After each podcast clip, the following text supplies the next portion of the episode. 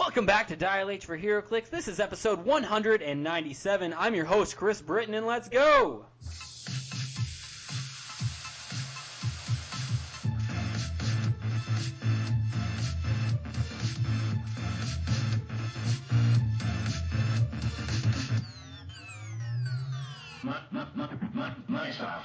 Dial H for HeroClix is brought to you by CoolStuffInc.com, where you can find cool stuff in stock every day, including all of the latest HeroClix singles and sealed products. So check them out at CoolStuffInc.com.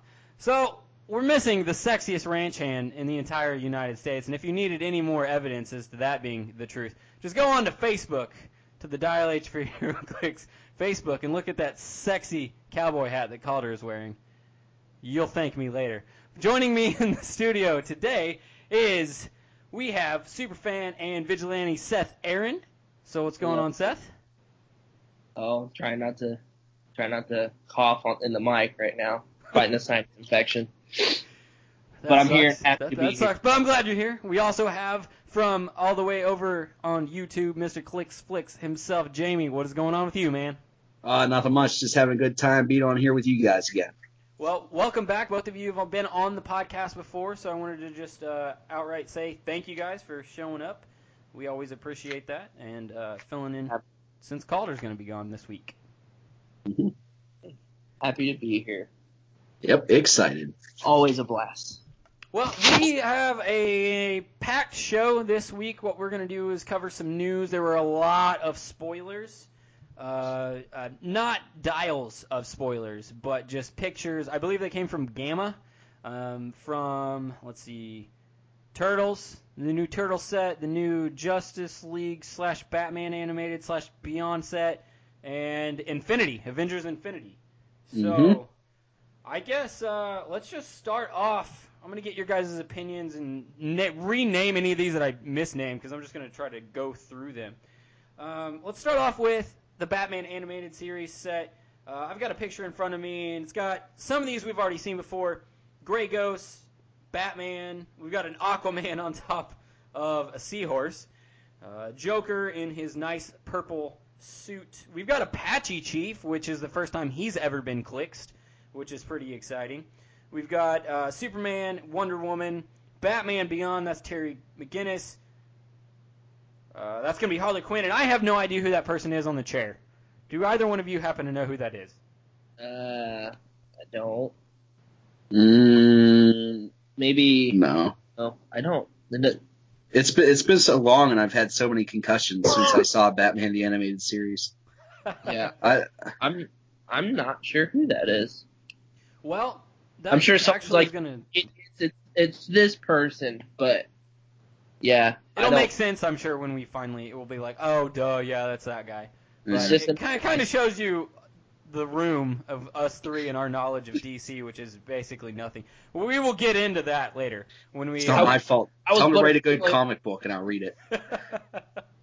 Kingdom Come. That's all you need to read from DC, right there. That's it. and Killing Joke. That's it. Oh yeah, Killing Joke's good too. But um, okay, so that's all we got on Batman animated. Uh, we've got Avengers Infinity, and I actually know everybody in this in this picture. Believe it or not. So in front of us, we've got actual Infinity, the female cosmic entity. We've got a copy of the Stranger and a Kree Sentry. Those are all going to be two by two characters. Uh, we have Pulsar, which is Captain Marvel slash uh, Monica Rambeau, as well as Quasar, Mantis, and what looks like an Iron Patriot. And then there's three characters that I had to do a little bit of research into because I honestly I had no idea who these characters were. But after I, I looked into it, and I'm gonna give a shout out to a guy from uh, from Reddit on this one. But these are all Space Knights. Uh, on the top left, you're to have a character named Starlight. Uh, you have a guy on the bottom that looks like it's going to. It, it, he has like an optic blast coming out of him. Um, his name is. Uh, let's see. Unseen. Javelin. Javelin is his name. And then this is uh, this is from that slideshow. That picture. That, that's the one I'm talking about. We've got more, okay, never mind, more I see it now. It's just a slideshow Yeah. picture. Um, that's Javelin, and then the other guy, the one with green that has like a a staff in his hand. I'm sorry, that's Javelin. And then there's a guy up on the top right. Uh, he looks like he's on fire. His name's Fireball. So those are all Space Knights. I thought that was a little interesting, especially because they've never made any of those characters before, to my knowledge, as well as it really opens the door for a fan favorite character named Rom. You guys have heard of Rom before. Mhm. Yeah. So if there were ever a set that we were going to get Rom in, it would definitely be this set. Hmm Uh, it sounded to me, Jamie, like you, you you're already on to some of the other pictures. So why don't you tell me what you saw? Um, I just saw. I mean, the the I, I'm really excited for the Venom Space Knight. That looked uh, pretty good. Uh, and uh, the Unseen, which is apparently Nick Fury again. So I really I need another OP Nick Fury since this one's about to rotate out from Nick Fury Agents of Shield. Yeah. But uh, the Colossals look cool. Uh, you you can talk about those. You were doing a good job. The only thing that I'll say is that the Colossals we got previewed. Um, I didn't see anything with a Retaliator point value. That's a good point. Like nobody had a 15 point value or, let's, or like let's less come than back 100. to yeah, it's like not nothing less than 100. But let's come back to that uh, because there are a few more pictures that we got. Um, Seth, any of these characters that you know just off the top of your head? I'm curious. no. Okay. I'm- um, Like comic comic wise, yeah, I'm comic not book wise. in it, but I like I couldn't tell you who almost anybody is here because I don't like read a ton of comics. Yeah. But Gotcha. I will say that a lot of the sculpts look really nice. Like some of the better sculpts that we've gotten recently, Mhm. and like that Venom Space Knight looks so good. Yeah, and I really like the one Nova one too. Yeah. So uh, to finish it out, because there is like one more main picture that someone decided to put out. Uh, we have two more two by two characters. That's going to be uh, Eternity, and then the other one with the two faces on it. That's going to be Master Order, Lord Chaos, Master Order. I might be Mhm. mixing those names up. Uh, it's Chaos and Order. Um, they look sweet. I 100% agree with you. The the sculpts look solid, and um, we kind of knew that this was going to happen, but there was going to be different rarity levels between the different uh, two by twos, and um, I, I think Eternity is a super rare. Ooh. I just I don't understand how they're gonna have rarities for something that's already. I mean, I guess because every booster you get one. So that's Yeah. really suck if you wind up with like five or six of the same colossal. Like no one is going to want to purchase that because everybody is gonna have the same one. I feel like they they should have just done what they did with uh, Thor and just put one in a brick and call it good because I feel like it's just gonna get oversaturated. And then the ones that are like the super rares or the chases of the colossals are gonna be like go for astronomical prices. Yeah. It's very. Can you hard. imagine trying to trade for all those and like do, having to do it online where you got to ship them all? Yeah, it's gonna be ridiculous. I mean, I understand WizKids doesn't care about the secondary market because they're not making anything off of it. But I mean, the they need to, but yeah. but at the same point in time, it's like when you have people that have six of the same colossal, it's like, what? What am I? Gonna, I'm never gonna do anything with these. Like I have so many of them. Yeah. So uh, it looks like Lord Chaos and Master Order uh, does have two team abilities, going to be the Power Cosmic and Mystic team ability. Uh, Eternity looks like he just has the Power Cosmic team ability. Mhm. Um, these are just precursory information facts that I found just from these pictures that we've got. Um, but let's go back to the, what you brought up earlier, Jamie, which was all of the ones that we've seen, which I think th- three of them, the minimum point value on them is 100 points. So, is that going to be a retaliator, or is it just going to be a basic point line?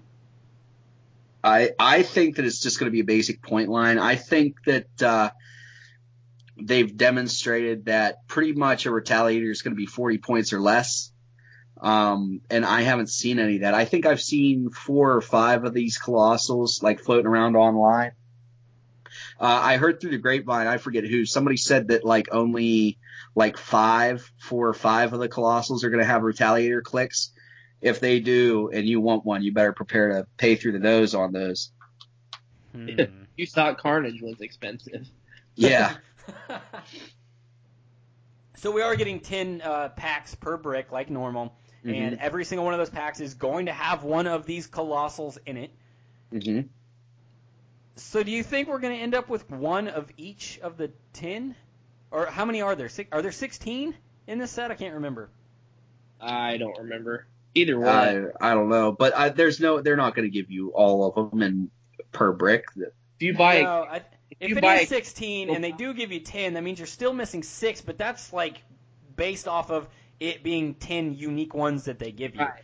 that's I mean, they- don't pull doubles.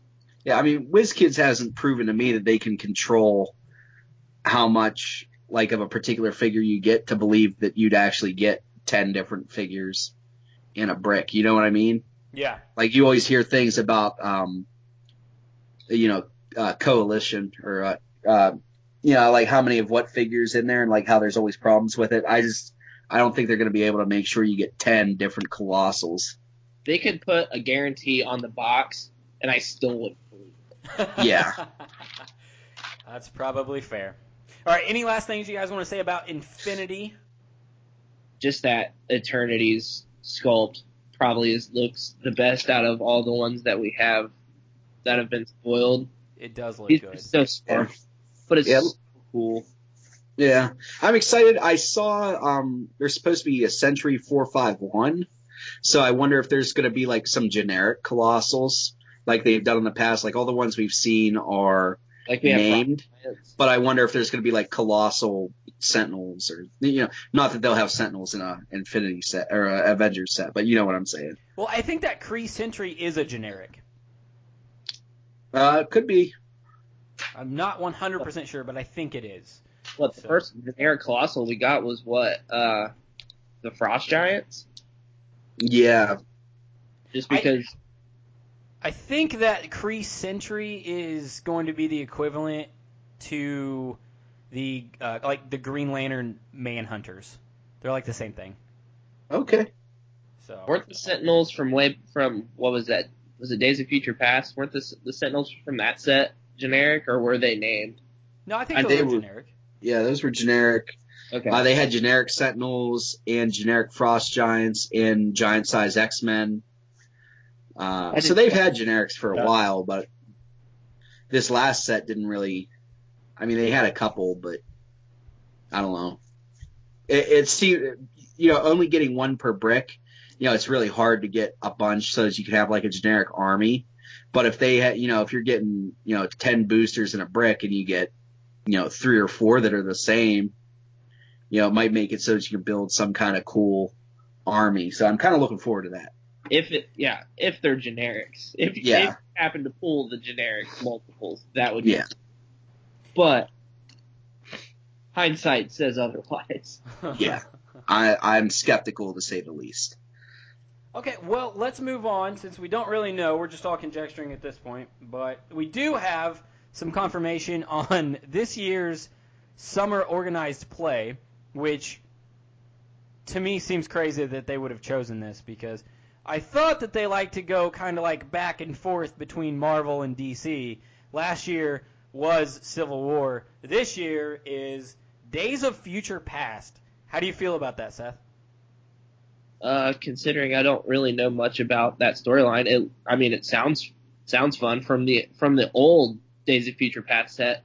The I know playing against those Sentinels was a pain, so I feel like they're gonna like the prizing for it will probably be some like ungodly good Sentinel.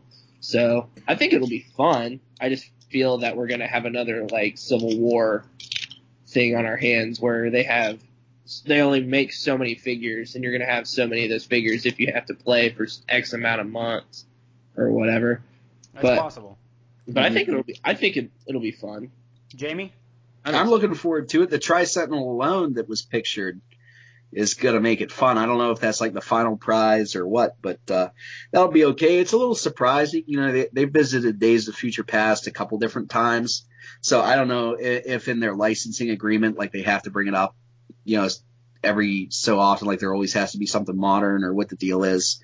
Um, I'm not a huge DC guy, but you know, would have been nice for a little bit of change up for them. But I don't know, maybe maybe the sales numbers are showing that you know DC doesn't really do it and that Marvel does. So Well, I've got to the me, it's like they just keep reprinting the same ten characters in every DC set. yes, there is that. Well, I uh, uh, from what I've heard is that uh, the licensing agreement with DC is much more strict. Um, and that, that they don't have a lot of liberties on the characters that they can that they can print and make figures of. So let me ask you this, Seth. Yeah. Are you surprised or disappointed or anything about how it is two Marvel summer organized plays in a row? No, because I'm still a relatively new player, so I haven't seen like the back and forth kind of deal as most seasoned players have. So I'm not too upset about it. I like the DC figures a little more than the Marvel figures, but at the same point in time, it's like how many how many sets are we gonna have of DC that don't include Batman? So like what what storyline or summer event would we have where we where we're not gonna have Batman, Wonder Woman, Superman, Green Lantern clicks? Because we've already had four or five sets where that was pretty much the whole set was oh you wanted Harley Quinn? Cool here's here's Batman figures in it anyway. Okay. So it's like I think it kind of goes with what Jamie said. They're not selling well maybe. Their licensing is a lot more strict. So it only makes sense to have like an actual Marvel set do it mm-hmm. again. And maybe in the fall maybe what 2019 we might 2019 and 2020 we might get two DC summer events so who knows? Yeah. But I do have the uh, the synopsis for the Days of Future Past that slide. It's a three month event. Uh you will have a brand event series. We'll have six brand new wanted poster ID cards as well as ever before clicks to grand prize tri sentinel figure. So Oh, so it is confirmed that It is the grand prize. Wow. Uh, You know, I'm actually I'm pretty happy about that because I always thought it was really cool when at the end of it you won the Serpent or you won Nekron or I just think that's a really cool idea. yeah, it is cool. It's just it's gonna be a chore now. I'm gonna I'm gonna have to be not nice when I play now. now That's my all. my question is what are the wanted poster IDs going to be for how are I don't know what that means, but maybe it'll be something dumb like what they did with Civil War, where they flipped cards and gave you, and like, if you KO'd this character, then you got a click Everybody- of healing. You remember that? That was dumb, but You- But Um, how, but the ID cards, if it's an actual ID card, would it be like, oh, Cyclops was right, and you get to like call in the common Cyclops, or like, like if some like if somebody on the opposing team has like like a wanted Logan, Well, okay, so in this uh, picture of the slideshow, there are six character pictures. They do say wanted above them, so I'm willing to believe that these are the six characters that they're going to put on them, which include Rachel Summers, Storm, Magneto, Colossus, Wolverine, and Kate Pryde. Okay, here I I was just having a thought. Since Sentinels are a big thing and like the mutant hunters and stuff, it would be a cool mechanic if it was you can only play the wanted ID card if you already captured that character during the game, and then you can basically replay him on your side for one turn.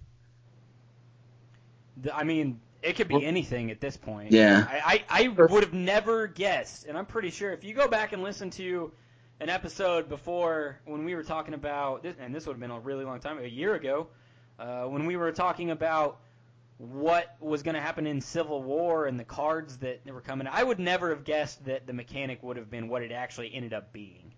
So Yeah, I don't even want to throw out a guess for this because I, I will probably be wrong.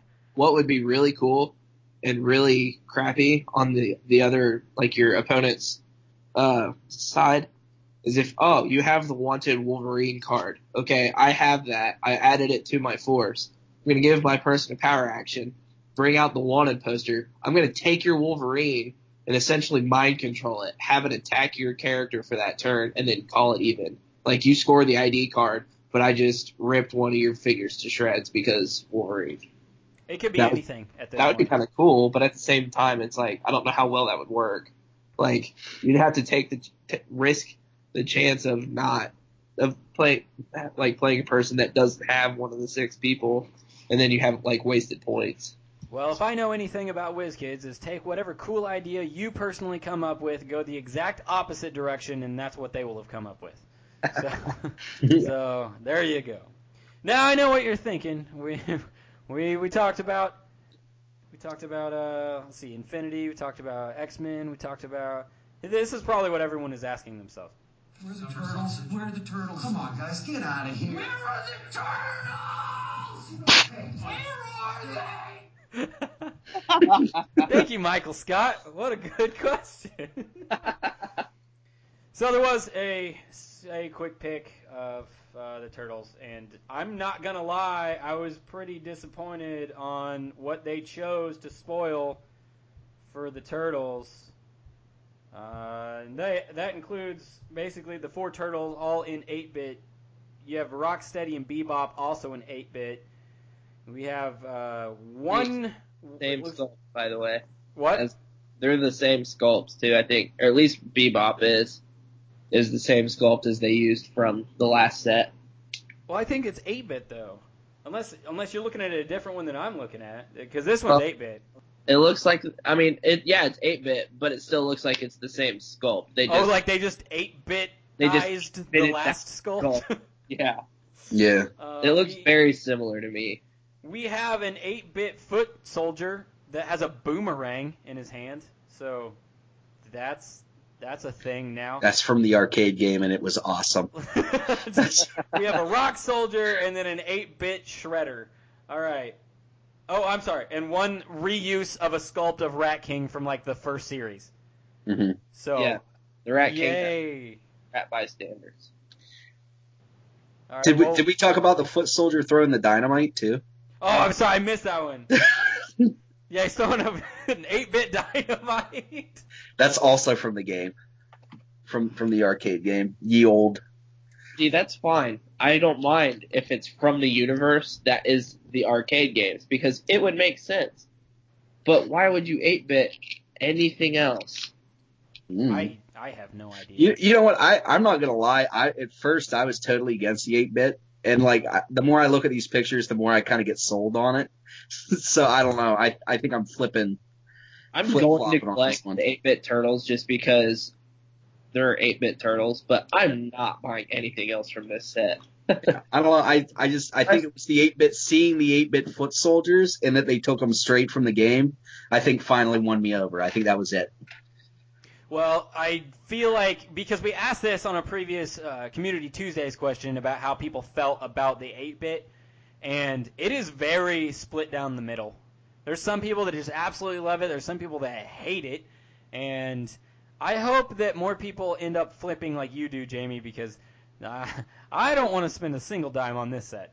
See, I, yeah. I went the total opposite direction. I was all for the 8-bit, but now seeing everything, it just, they look so clunky. They look like, I don't know. They just, they don't look good. If they I- were I- 2D and like, they were, they were flat panel, but they looked 8-bit, great. But 3D 8-bit just looks weird. It just looks like they're, they're covered in bumps, like they all have measles or something. like, Measle Measle clicks. clicks. That's a fun mechanic. oh, I hit you. Now you have permanent poison. so, uh, any last things you guys want to throw out before we get on to some other news? Uh, no.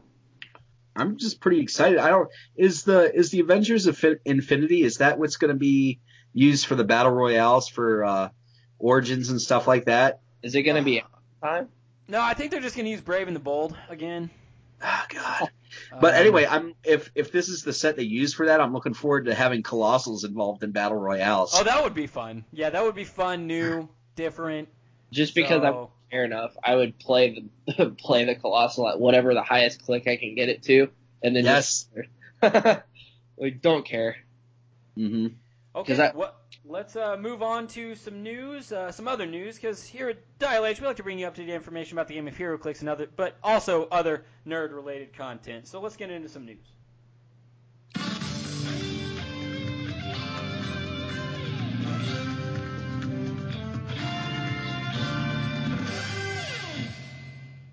Okay, we've got trailers, we've got all kinds of articles from different places, but let's start off with something we already spoke about it previously, but I just wanted to bring it up again because I know what you guys already said.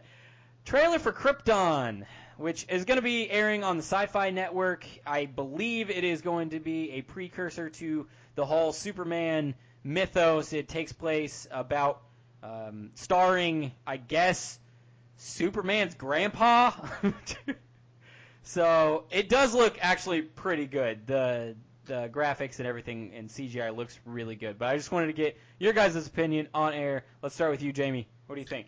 It, it's a no for me, dog. I uh, well, that was easy. I can't. I can't, I can't do it. Uh, now, I, I will uh, admit, like you did, that uh, for Sci-Fi Channel, the graphics and stuff like that did look good. But Superman's probably my least favorite character in all of comic books. Um, and this just, you know, and then to have something that doesn't even have the guy in it, I'm just like, what are we doing? And then we're supposed to be under the red sun of Krypton, so nobody has any powers. And then I'm just like, why, why am I not watching NCIS then? Calling it Krypton just okay. to face it into the story. I see what you're doing, sci-fi. Yeah. How, there is nothing that I've seen recently that has been so much of a cash grab than this show is going to be. Because it doesn't really have anything to do with Superman, from what I'm guessing. They're trying to save Krypton. Spoiler alert, they don't succeed. And then it's going to end up with them shooting Clark or Kal-El across the universe to land on Earth. So there's no good ending to this show. Why are they making this show? like we already know what happens to Krypton. Why Yeah. need to make a show about it? Unless you really care about Superman's family and Kal-El's lineage, who's gonna watch it? And it's on site. If it was on the CW, I could understand because every other DC show is on the CW. I could understand, but why on Sci-Fi? If Don't you're you gonna be on Sci-Fi, I expect Sharknado graphics and just a poor, poor storyline. But the graphics look too good for Sci-Fi. I'll probably watch an, an episode or two of it just to see what it's about, but I'm not gonna like sit down and be like, oh man, it's on. I'm gonna miss whatever I want to miss so I can watch this. Here's what I don't get, and this has been my complaint with DC for a very long time, is that they have probably as many characters as Marvel does at this point. They do.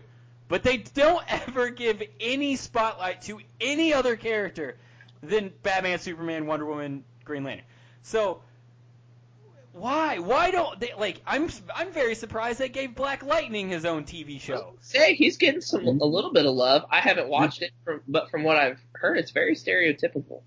Uh, yeah, I don't want to get into it. It makes me a little angry. But uh, just that blew my mind that they gave him his own TV show. So I'm wondering, like, why do they just keep recycling the same characters when they could be increasing popularity for other characters, but they just don't care? What was I- the show that they had? Was it the, the Runaways? No, not the Runaways. It was the DC version of it. It was the uh, it was on. It only had like a couple seasons. I can't remember. It Are was you one- talking about Young Justice? No, not Young Justice. It was live action. It was the one Okay. with the kid, the the People of Tomorrow or something. I can't remember the name of it, but it's something of tomorrow. Okay. Maybe I don't know. Maybe I'm having like a fever dream right now. But I I don't know what you're talking about, but maybe it happened. if it did, they didn't do a very good job of uh, letting people know. it's like just a bunch of kids because I saw there's like a billboard right by my house forever that had it on there. I just can't remember the name of the show. Wait, Legends of Tomorrow? Yes, thank you. I just watched two episodes of that today. See, I knew it was something of tomorrow. I just couldn't remember what the first name of it was. It's But it's like- weird. They Why have- it didn't click with me is because I never refer to it as anything with tomorrow in the title now. It's just always Legends. But I- Everyone I- calls it that, so I don't. Oh whatever. well, Yeah. excuse me for not being hip on you youngsters lingo. okay, so I think this is going to be probably a, a bunch of thumbs down from the Dial H Studios, but I'm willing to give it a shot. Jaylene and I already ad- agreed that we will will give it a chance and see if it's any good. And if it is, we'll come back and I will uh, I will totally let everyone know just for transparency's sake and because I'm not trying to be too biased against DC, but I'll give it a chance. Let's move on to an actual great trailer the last trailer that is going to be released before it is released in theaters. Tell me how freaking hyped you are for Avengers Infinity War. Oh man, fully aboard the hype train right now. God. It, I I watched it six times right in a row as soon as it came out. There's no brakes on the hype train. Nope. this this movie looks to be like it's going to be probably one of the highest grossing movies of all time. Oh, For I- sure. I'm Uh, calling nearly two billion dollars. Uh, all right, lock that in. Uh, we'll check back up on that later, but I I I bet you're not too far from wrong. Um, and then er, let's see, the CGI looks amazing. All of the characters look amazing. Uh, did you notice a couple things about the trailer that I just wanted to throw out? There are missing characters that I thought were in this movie, including Ant Man and Hawkeye. hmm I'm sure they're somewhere. Don't They even- might be. They maybe they just left him out of the trailer, but Yeah. then at the same time, I'm pretty sure it was confirmed that not all of the Avengers are going to be in the first part and are actually going to pop up in the second part. Maybe they Could were be. just being like a little shady when like yeah, yeah, they're in Infinity War, but which part? Yeah. Yeah. Well, I mean, Hulk wasn't in this last trailer either. I guess that's true. So- True. We did get a really sweet another view of the newest Hulkbuster. Mhm. Yeah. That looked good with the like creature things jumping on it. That was awesome. And then also, last thing I want to say is, do you guys remember in Star Wars when all the the Gungans created those shields over the city, and then all the android, all the robots couldn't like penetrate the shields and stuff, and they had to shoot those. I- I Didn't don't they just walk that's- through? They Did- could, they, they Did they found walk through? that they Yeah. they could walk through. They were firing their cannons and they were realizing they couldn't break through. But eventually they're just like, all right, let's just walk through it. And they walked through it and then started destroying the Gungans. But they still had their energy shields as like their own personal shields. Okay. They had the they were and they were using those uh the blue balls. I can't remember the names of them off the top of my head. But, they, but like that was the weapons they were using to destroy the uh the droids. Well, this actually paints a better point, or makes my point even better in that. Uh, did you see in the Avengers trailer all the Outriders running into this gigantic dome shield thing that's going on? They all got stopped. Yeah.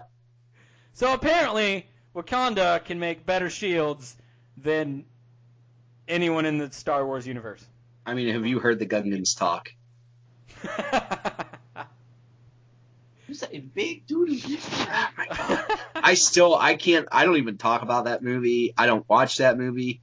My children won't watch that movie. It, that was the best one. it- oh my god, it was, it was the best. I, it's probably had some of the best lightsaber play. But, But that was. Metachlorians, dog. But Metachlorians. You can't bring up metachlorians in one movie and then expect me to take it serious afterwards. Well, I am of the camp that I'm pretty sure Jar Jar Binks is actually actually a Sith Lord. oh my god, don't get me started. That's a whole different. because your eyes change colors when you turn to the Sith. They turn yellow. Jar Jar Binks has yellow eyes. He's a Sith Lord. I just. confirmed. It's Confirmed. That's, that's what I'm Palpatine's eyes right there.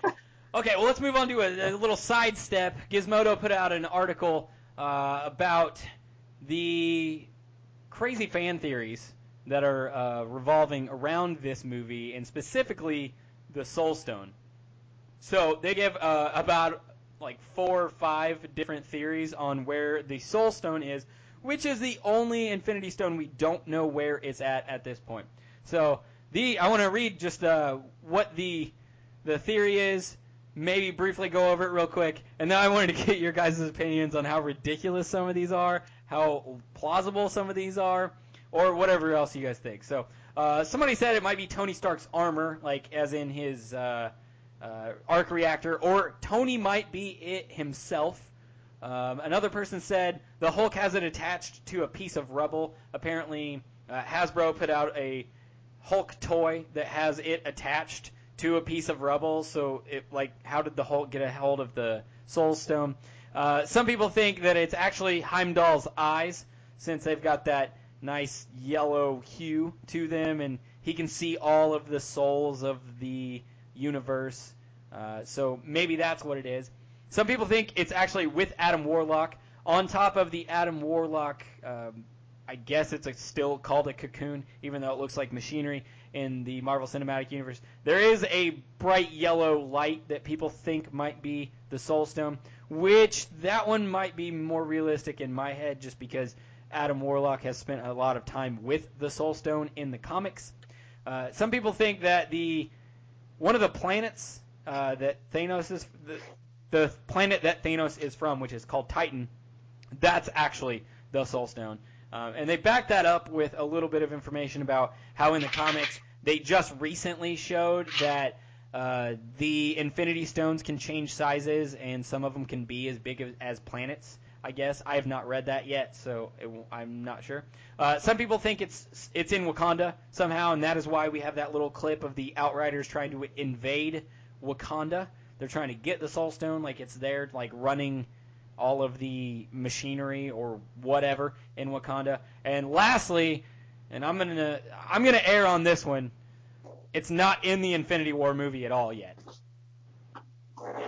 Uh, just because we have two parts, Okay. and I get the feeling that the first part of the Infinity War is probably going to be him getting like maybe four or five of them, and then the second movie is going to be getting the last one or two to complete the gauntlet. So, what do you guys think? Uh, man, some of those theories are pretty good. I I have a slightly different, more sad theory, but uh, out of out of the ones that were laid out there, I think probably the Adam Warlock one, uh, just because it's close to the source material. But uh, my thought was actually, uh, what if Stan Lee and all his cameos are the Soul Stone? It's in every movie. I like it. I like it. So he's just like a cosmic entity that's bouncing around. Yep. Um, at one point, a lot of people were theorizing that Stan Lee is actually a Watcher, hmm and that's why he can be so many different places at so many different times and different roles and stuff like that. But that was pretty much de- debunked in that scene, in that cameo where he's hanging out with the other Watchers, and they don't seem to give a crap about him at all. Yeah, I was I was just about to say they he just pops in in Guardians of the Galaxy. He's like, oh yeah, and this whoa, what the heck is that? Okay, back to my story, and they're just like, uh, oh hum. It's like, I would I would, I'll feed I'll fan that flame. All right. Any other theories? I kind of hope it's Iron Man too, just because I want to see Tony get smashed. Because I do not like Iron Man as a character. But, Well, like, he does get pimp slapped in the trailer. oh, I saw hope that by I hope Thanos. he gets like, I hope he gets his world rocked. I Which want led to our uh, conversation that we were having about just other random theories we were throwing back and forth between the three of us on Twitter. Which, uh, how do you guys feel about Cap and Tony dying in this movie? it would make sense just because both of their contracts are up. It'd be a good way to like go out. Like you see that scene in the trailer where Chris Evans, Captain America, is like stopping a full fledged like Thanos punch and he's like just holding it there in all his glory. Like if he goes out, he's gonna go out like a badass. Oh, Yeah. sorry. Sorry. That- Uh, so, um, yeah, Jamie, what do you think? I I think I would be depending on who they introduced. I could see basically the Trinity dying, uh, which would be Captain America, Iron Man, and Thor. Um, I think Captain America dying would make it so that like in the second Avengers Infinity, I I don't think Iron Man's going to die in this one. I think he'll die in the second one. And I think at the end of this one, if Cap dies, he'll end up giving his shield to either Bucky or Falcon and then they'll be who takes over the Captain America franchise. And I could see probably like two more Captain America movies, one where Bucky is Captain America and one where Falcon is Captain America, like they hand the shield off. Uh, and then Iron Man, uh, I think they're going to give it a move, uh, give Black Panther another movie or two so that, uh, Shiri, is that how you say her name? Shuri? Yeah. Shuri, yeah, um, can take over as like the tech person because right now, you know, the main tech people in the Marvel universe are Hank Pym, uh, Reed Richards, Iron Man, and Peter Parker. Well, their Spider Man's too young to do that. Hank Pym's too old and doesn't seem like he's that smart. like smart enough to do all that stuff, and they don't have Reed Richards yet. So it seems like they're kind of setting up uh, Shuri to take over for that, um, and make her some kind of a Black Panther, or make her uh, Ironheart, like sort of take Riri Williams. And uh, for Thor, uh, a has a, another Hasbro toy leaked where the new hammer was called Stormbreaker, and um, on the Thor Ragnarok movie, um, Beta Ray Bill was on the side of one of the buildings as a former champion. And so my hope is, is that Beta Ray Bill is going to be a former champion that Thanos picked up to be like a minion. And he flips sides and Thor gives him the hammer and then Thor can die. Cause there's no, there's no need for two basically Thors. Uh, so that's what I think the possibilities are. Uh, it's very unlikely that we'll get a Jane Foster Thor since Natalie Portman said she'll never return to the role, and Yes. they would have to recast her, which they obviously they're not going to like doing. Uh, so I feel like they'll avoid that if they can. Mhm. Um, I would love to see a Beta Ray Bill though. Yeah. Which I hope a Beta Ray Bill is in every Marvel cosmic set. Even though we just got one in, in the Thor set, Yeah. I would still like to see more Beta Ray Bills in, Mhm. in the future.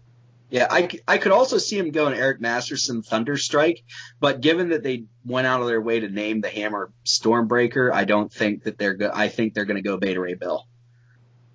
Agreed. Okay, uh, Seth, you got anything you want to say before we move on?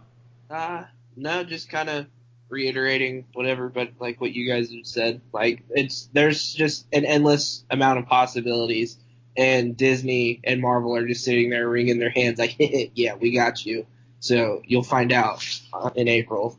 They, there's just the possibilities are endless. It could go any which way. It could be that everybody, everybody dies, and then in the second movie, okay, everybody's back Mm-hmm. okay, what just happened? Like, well, that's what happens in the comics, so we just, you know, whatever. They did obviously mention directly in the trailer. Uh, Gamora was talking. She said something along the lines of she, that Thanos wants to be able to snap his fingers, kill half the universe. She mentions that specifically. So Mm-hmm. this is exactly what he did in the comics. That is accurate. he snapped his finger, he killed half the universe, then he brought, you know, all of them back. But Mm-hmm. uh, I guess we'll see. So let's move on to another article, and this is going to be from criticalhit.net, I believe. Uh, this is going to be sad news for some of you guys that are big Deadpool fans out there. Now, this is a rumor. It even starts off by explaining that it is a rumor. We don't know this for sure, but apparently the Deadpool test screening is performing really poorly to the point where they're they had to like start refilming scenes of the movie real quick, and the movie's supposed to come out in like two or three months. So they're on a very very short timetable to, I guess, fix what was messed up. Now, why is it messed up? Why is this doing so well? I guess uh, the first one was like this really big love story from Ryan Reynolds because Ryan Reynolds is a huge Deadpool fan. He poured his heart and soul and a lot of his own money into making the movie. Uh, but there was a guy that was the producer, uh, I believe is the producer, not the director. Can't remember his name, but from the first one. Anyway, they had some kind of falling out, and he's not there for the second one. And a lot of people are blaming whatever happened on the second one with that guy leaving. So, how big a fan are you guys of Deadpool, and does this like really upset you? And where do you think this is gonna go? I loved the Deadpool the movie that they put out, and I like like everything that is like about Deadpool. I'm not to be like one of those people that's like, oh my god, yeah, Deadpool, but I just I think it's really it's it's bothersome to see that Ryan Reynolds is like putting all this time, effort, love, and energy into this movie, and it's still not, not like not doing well because that's his sole purpose for doing Deadpool movies is he wants them to be at the like as great as possible. So the fact that it's not doing well just bothers me because I like Ryan Reynolds a lot as an actor. So seeing it, see, hearing that it's failing is just like, oh, that re- that really sucks. Like okay, I, so his his name is uh, Tim Miller, and he was the director. That's the guy that had a Yep. fallout with Ryan Reynolds. Mm-hmm. didn't they go? didn't they go through like a, a like a grace period of like they didn't even have a director for the movie for a while because of it. Like they had like Tim left, And then they had one person that he was like, nah, never mind, screw this, and he left, and then they finally decided on the last person. So I don't remember. I could be wrong. It's been a Yeah. I, I don't remember hearing that. I just um I know uh Josh Brolin, who's supposed to be um Cable, uh said on I forget where it was that he said, but he he confirmed that they're doing reshoots. So I don't know. I mean, I'd rather have them do reshoots on a bad movie than just put out a bad movie. Um, you know, and and it's my understanding that some of the complaints were like a lack of plot. So I don't know what they're, you know, I don't know. They haven't really shown anything in the trailers that demonstrates like what the idea of the movie is or what they're trying to do. Um, and they might not be showing it in the trailer because there's not anything to show. You know, it's just going to be a bunch of cool action shots and that's it, which is, you know, that'll probably be enough to make it, you know, profitable, but it's not going to be enough to like sustain a franchise. So I think they're probably, you know, trying to make it so they can sustain a franchise or, you know, it could be possible that, uh, you know, somebody at Fox isn't happy about the deal with, uh, Disney and are purposefully scuttling, purposefully scuttling their own, uh, property.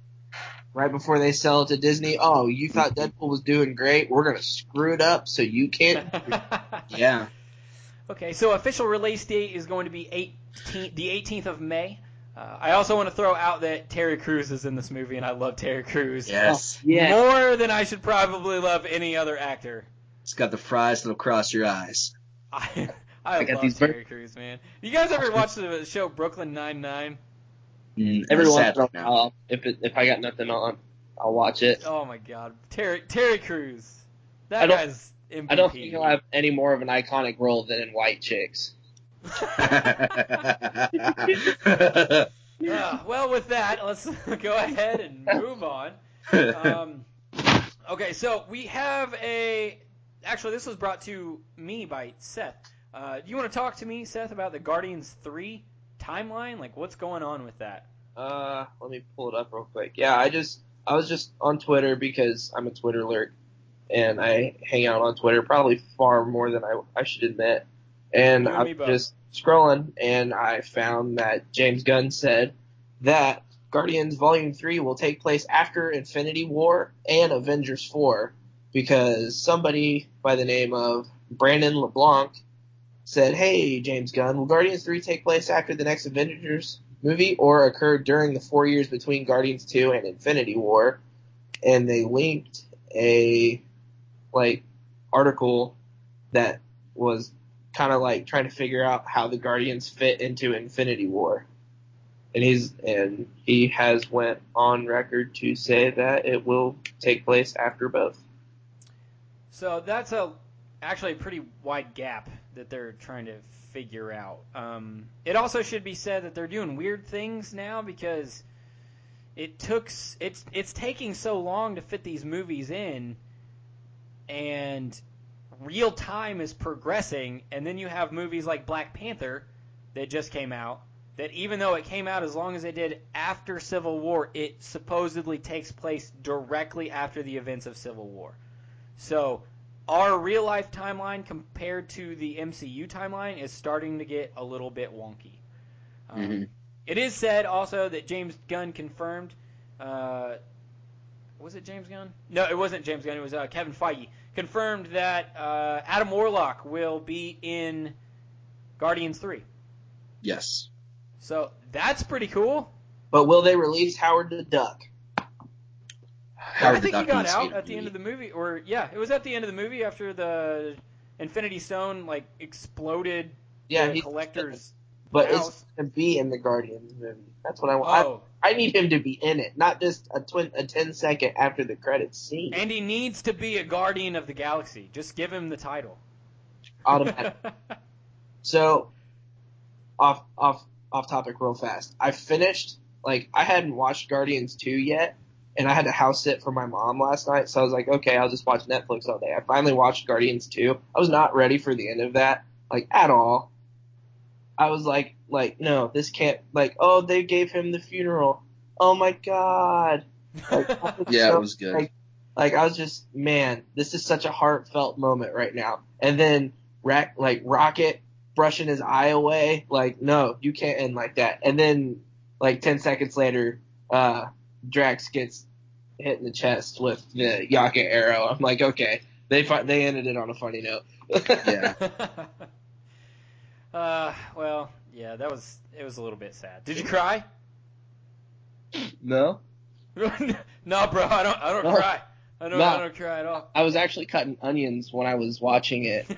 My eyes were itching really bad, and that's why they were watery. Okay, uh, Jamie, do you have anything else you say want to say before we move on? No, I I think we're covering things pretty good. I'm just, you know, sitting here. I I want to see Guardians three. The I I agree the timelines get a little wonky.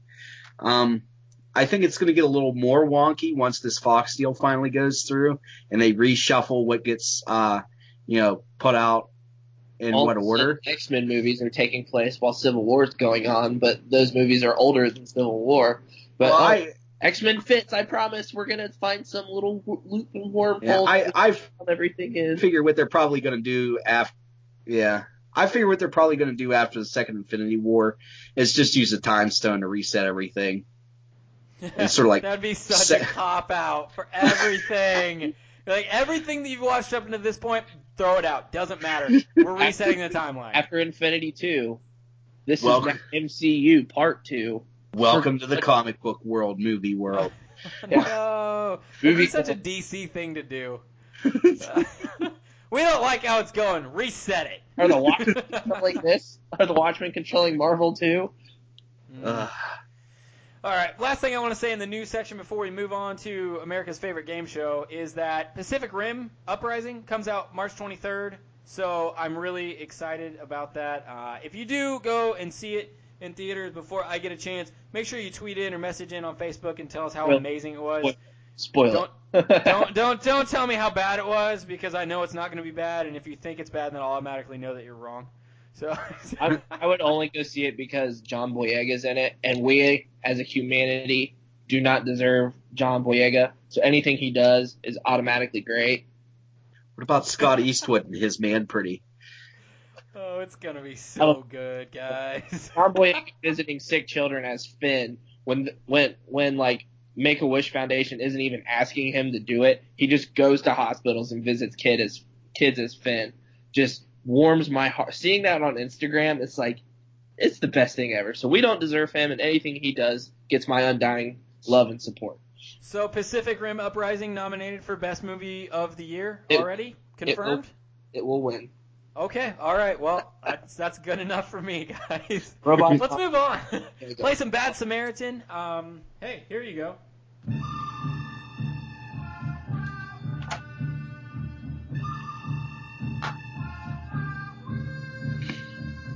If this is your first episode of Dial H for HeroClix, Bad Samaritan is a game where I've chosen three modern age figures.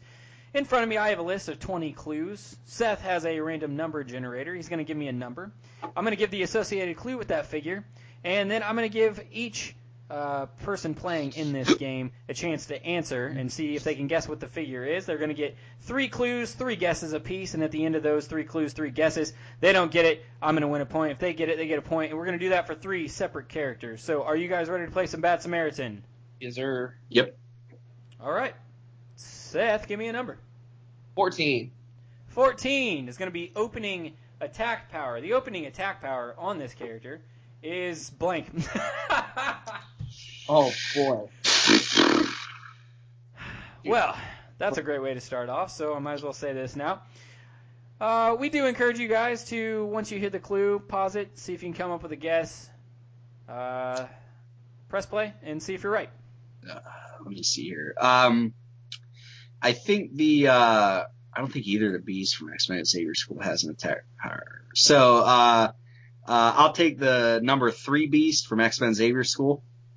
Okay. Uh, Beast locked in for Jamie. Seth, do you have an answer? Darwin. Darwin. Darwin. Actually, I think. I'm trying to Darwin. remember. I'm trying to remember these characters as you guys say. 'em. Darwin has Okay. a completely blank dial. Locked in for Darwin. Beast and Darwin. Survey says. All right. Looks like we're gonna move on to round two. Seth, give me a number. Five. Five is rarity. Wow, you guys are nailing it. It's a common. Uh, You have a common with no attack power. Top dial. I'm going with Thug. Thug locked in. I'm gonna keep guessing in the X-Men Xavier School. Uh, I will guess the worst figure in the X-Men Xavier School, Artie. Artie locked in. Survey says. Not bad guesses, guys, but man, you guys are getting horrible clues. uh, okay, give me a number. Oh, sorry. Twelve. 12. 12 is any special combat symbols? There are no special combat symbols on this figure. Great. It's great. uh, Man, you guys have got nothing. Um, hmm. the opening attack. Common. No opening attack, no special combat symbols. It was a I- common. I'm gonna guess Mindy Kook. Uh, no, Celeste Cuckoo. Mindy has something with it. Okay. Celeste. One of the one of the cuckoos. I never remember which one's which. Yeah, because I know one of them doesn't have, like, two of them do have something and one has blank. Gotcha. Seth, did you give me an answer this round? Not yet. I'm still trying to think, but I'm trying to make it fast. I'm just trying to remember who who doesn't have an opening attack power. It's so like these are the worst clues ever. Uh, uh, Calder's gonna listen to this and be like, "Man, even I don't know what that one is." He's so good at this game. It's like a savant. I he is. because it's top dial and I know how this game works. I'm gonna say it's one. It's it's, e- it's either the ex student or the ex trainee because I think the ex student. Yeah, I like the ex student a lot. So the ex student is like for support. He doesn't have an attack, so I'm gonna go with the ex student. Okay, we got one of the cuckoo, co- coo- cuckoos, Okay, cool. whatever, and uh, yeah. So survey says. I feel bad for you guys though, so I'm gonna take the point this round, but I'm gonna give you at least the set. It's um, gonna be a, the new X Men set. it's actually Star Trek. oh, a set I I I care nothing about. All right, I'm just gonna keep giving you clues until you know what it is. At least somebody may be able to guess. All right, 25 points. Top dial stealth.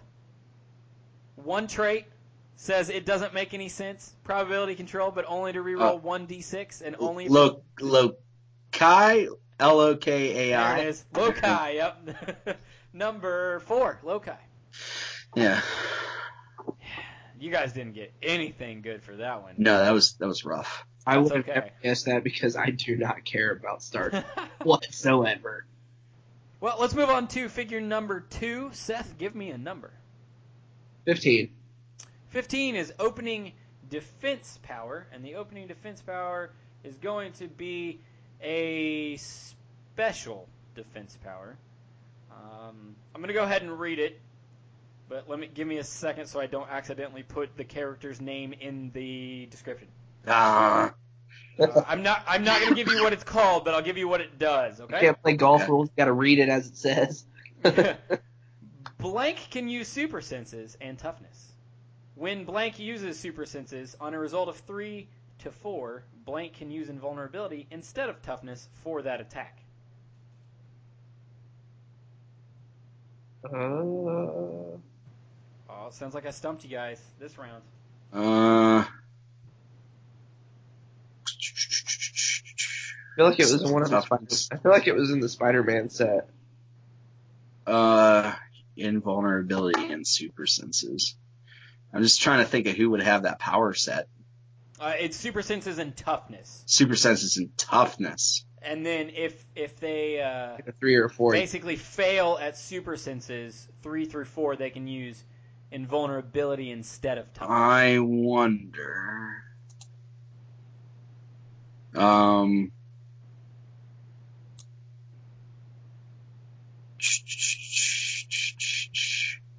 Is it uh, TV Spider-Man from uh, 15th anniversary. What if? Okay. Um, in the game of Bad Samaritan, if you just say the name, it will cover all characters with that identical name. So, uh, it, TV Spider-Man is different than Spider-Man. So you are saying TV's Spider-Man, correct? Yes, yes, that is correct. All right. Uh, Seth, do you have an answer? Uh, I'm just trying to think. I don't. I don't have a good one, so I guess it sounds like something like Daredevil or Iron or like Iron Fist would have. So I'm just gonna say Daredevil because I have no clue. Okay. Okay. In. With TV Spider-Man and Daredevil, survey says. All right. Going on to round number two. Give me a number. Okay, we have 18. So 17 through 18 on my list is a free play, which means these guys have a choice to make. They can ask for any one piece of information about this figure. Such things include normally chosen name keywords, set, rarity, trait, that kind of stuff. So, what would you guys like to know about this figure? I'm rolling set, but Yeah, I was gonna say either the set or the keyword. We can do set. okay. Set. Locked in for set. Your set is going to be what if? Ooh. So I was on the right track. You both were on the right track, actually. Um. ugh. Uh, I don't remember much about this set. I know I have a lot of it, but I never really played much of it. I don't think anybody did. Don't feel bad. Such a terrible set. Um.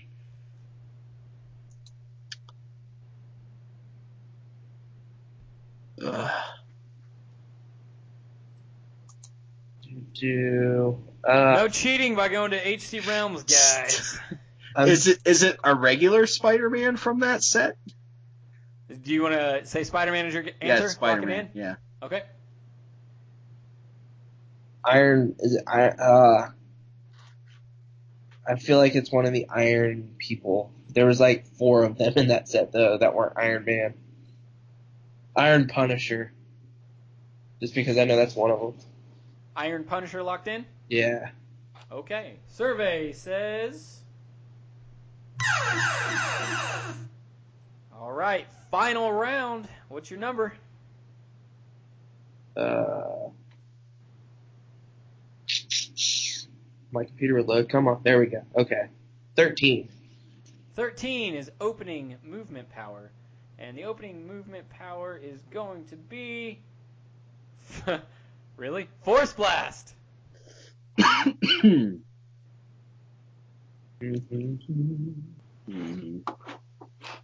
don't even. I I bought literally none of this set, so that's that's why I'm having some trouble thinking about what it is. I still really feel like it's one of those iron people. Like I have a lot of this set, and I went like Is it? Because I really wanted to pull a Peter the Hunter, and no one around. Is there? Is there an Iron Rick Jones? I feel like there is. I'll, I'll just help you by guessing the Iron People. Iron Rick Jones. That sounds. Uh, there's Iron Rick Jones. There was the Iron Punisher, Iron Man, Iron the cat, Iron the the British one, and then there's Yeah. else. I'll take Iron Rick, I guess. Yeah, Okay. Locked in for Iron Rick. What about you, Seth? I'll take the uh, the British one, the Captain Britain. I, British one. I'm pretty sure it was like Captain Britain or something. Like I'll take it. I'll, I'll accept it as an answer. Uh, survey says. Looks like the point is going to go to Jamie. Ooh, Oh, I guess Uh, right. I knew Ten. I knew it was in one the of the set. Iron people. Nice. Yep, Iron Rick, number 10 from What If. Nice. All right, let's move on to round number three. What's your number? Seven. Seven. Seven is generic keyword. There is no generic keyword on this figure. no generic keyword. That's That is correct. weird. Um, uh, Magneto, the realist from X Men Xavier School.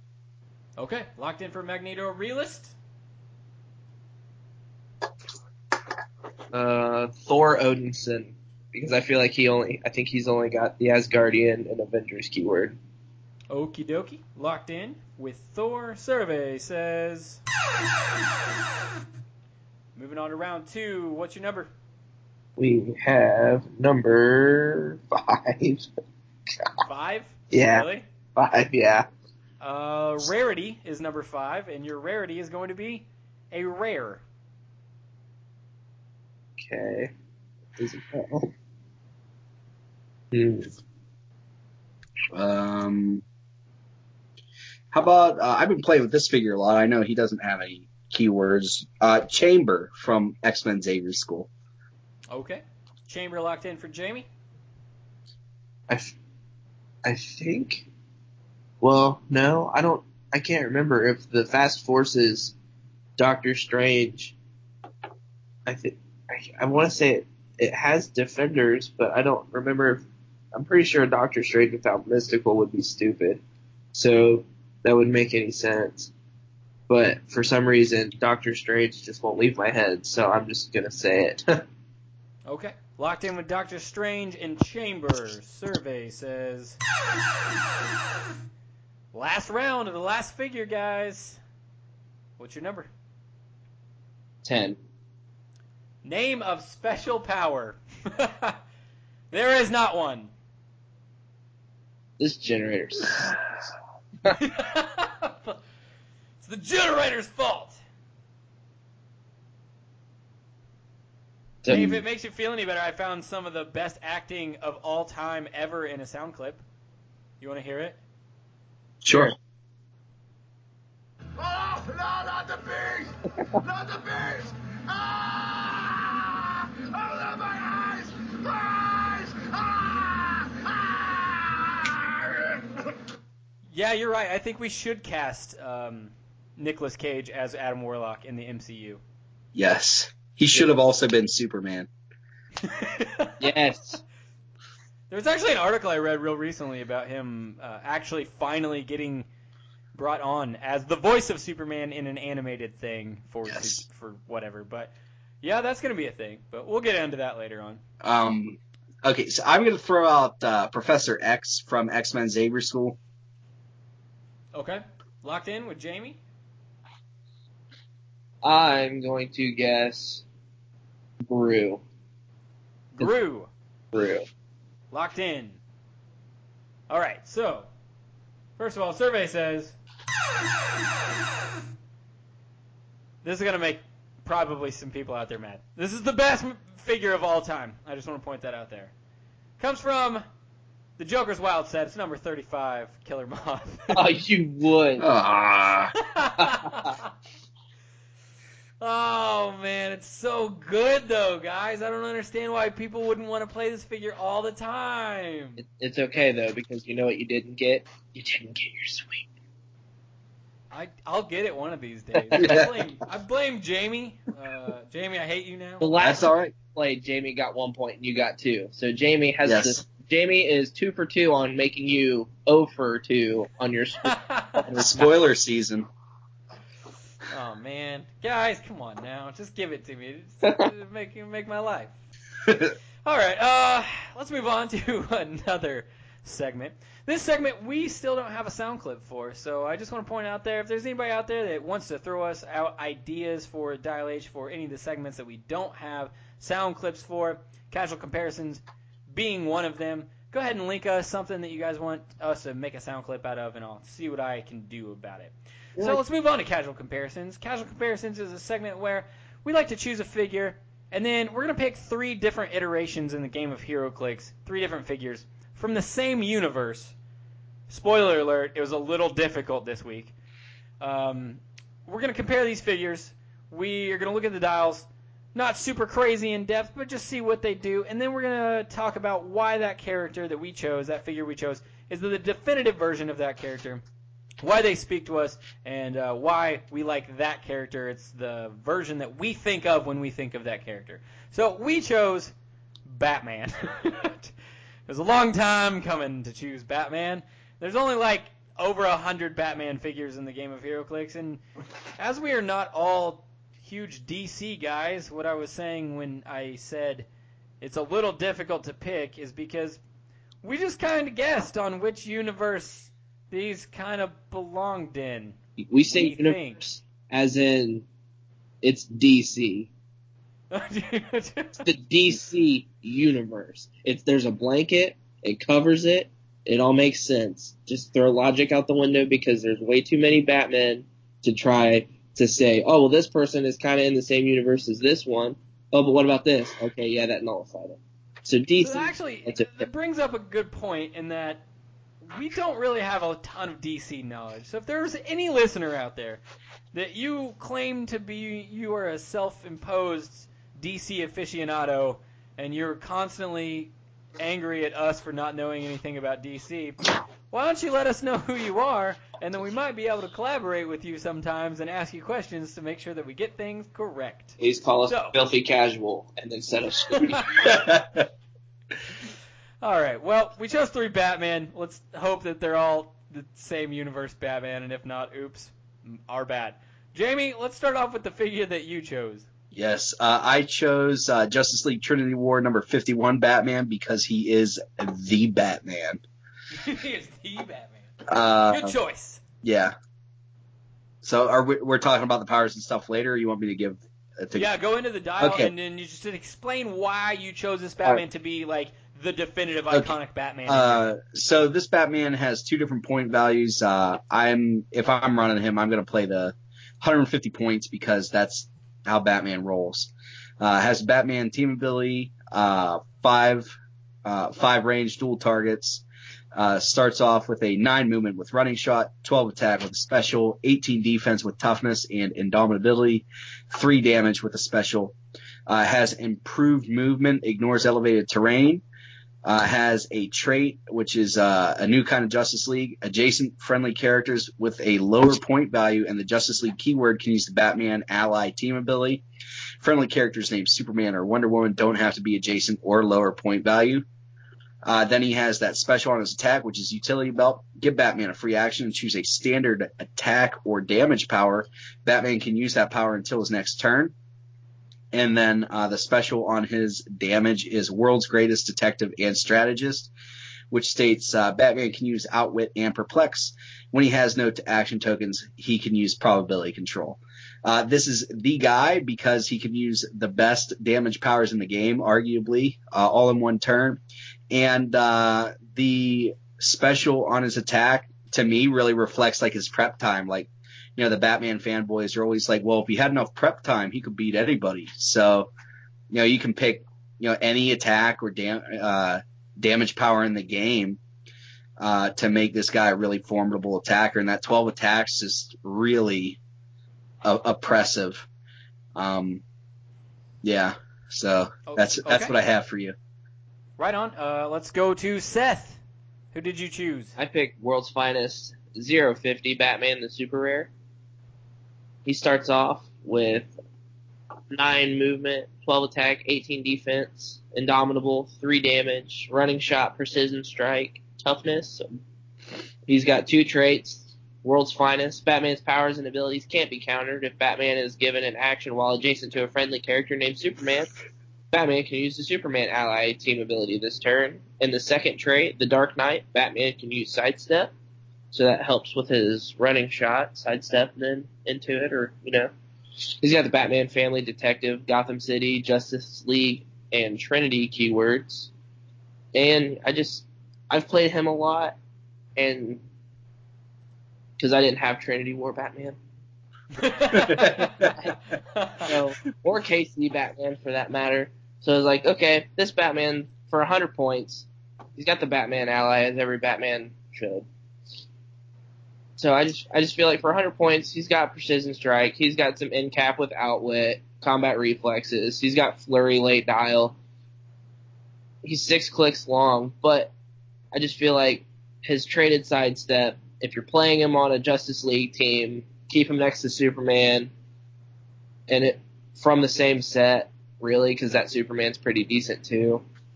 So I just I like him just because he's he's cost efficient, a 12 attack precision strike, I mean, you're gonna you're gonna hit at least, or at least you hope you hit. So You probably should with 12 attack. right.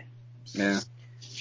So Okay, let's move on to my choice, and that is going to be 002 Batman from the Justice League strategy game. Coming in at 150 points with the Batman ally and Justice League team abilities, 6 range double bolts.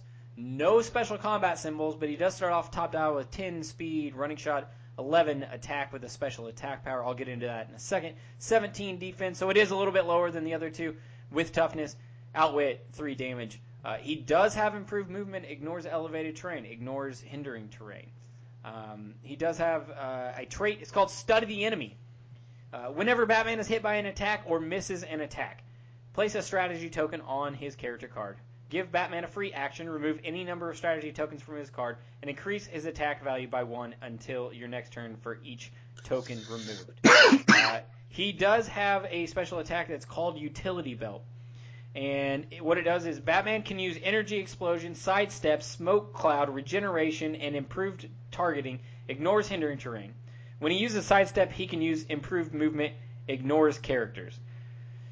So, I've read some Batman comic books in my life, but I will tell you outright that I have spent way more time playing the Batman video games than I have ever spent reading Batman comics, including Arkham Asylum.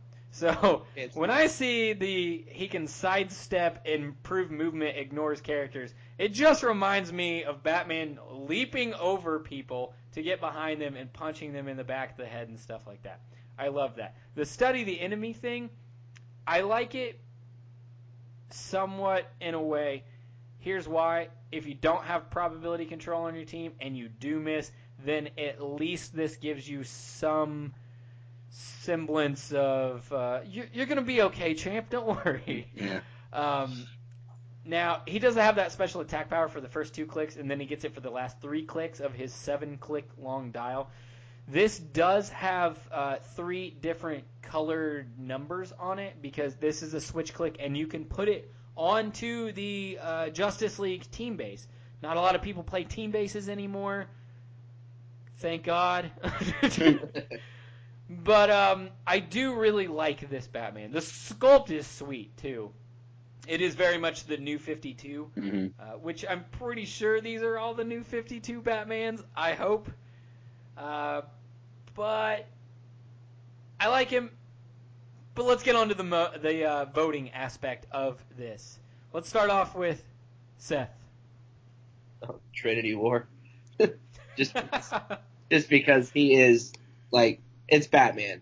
His if you can be being attacked by a shark and you just somehow have shark repellent, you have everything that you could ever need on your belt. You have you should be able to just pick up on everything and just adapt to your surroundings and pick what you need to pick. There's no like, no doubt in my mind. Trinity War is probably the best Batman they've made. Not that I really need to ask, but I'll do it anyway. Jamie. Yeah, I'm I'm gonna say Trinity War Batman. He he is the uh, Batman that's always prepared. He's just so good.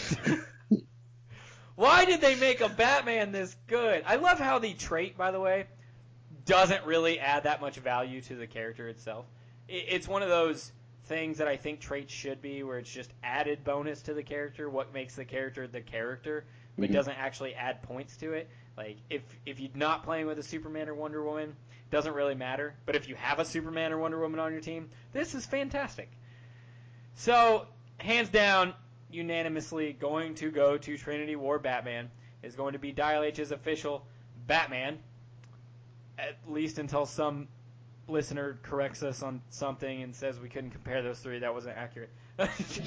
so, so good job, Batman. Yeah.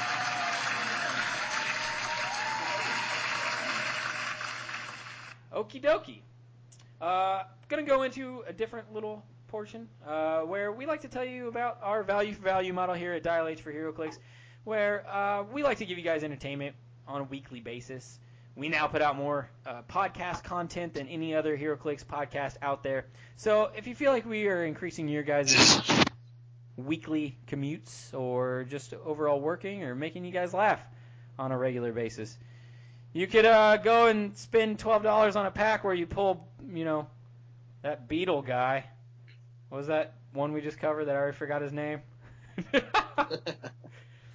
yeah, no one wants that. You you could have just helped. You could have helped out the podcast. Be part of the community. So, uh, yeah, jump onto our Patreon and you can help us out and you can increase your heroic ranking level like uh, actually Seth has been doing. And uh, Seth, I just want to say thank you again. Hey, Uh, just- we've got some more people jumping onto the Patreon. We really appreciate that, guys. Really helps us continue the podcast and keep going. And um, I want to throw this out there because this happened last week. We did not drop the ball on some of our Patreon uh, rewards or whatever. Uh, things have just not been going well.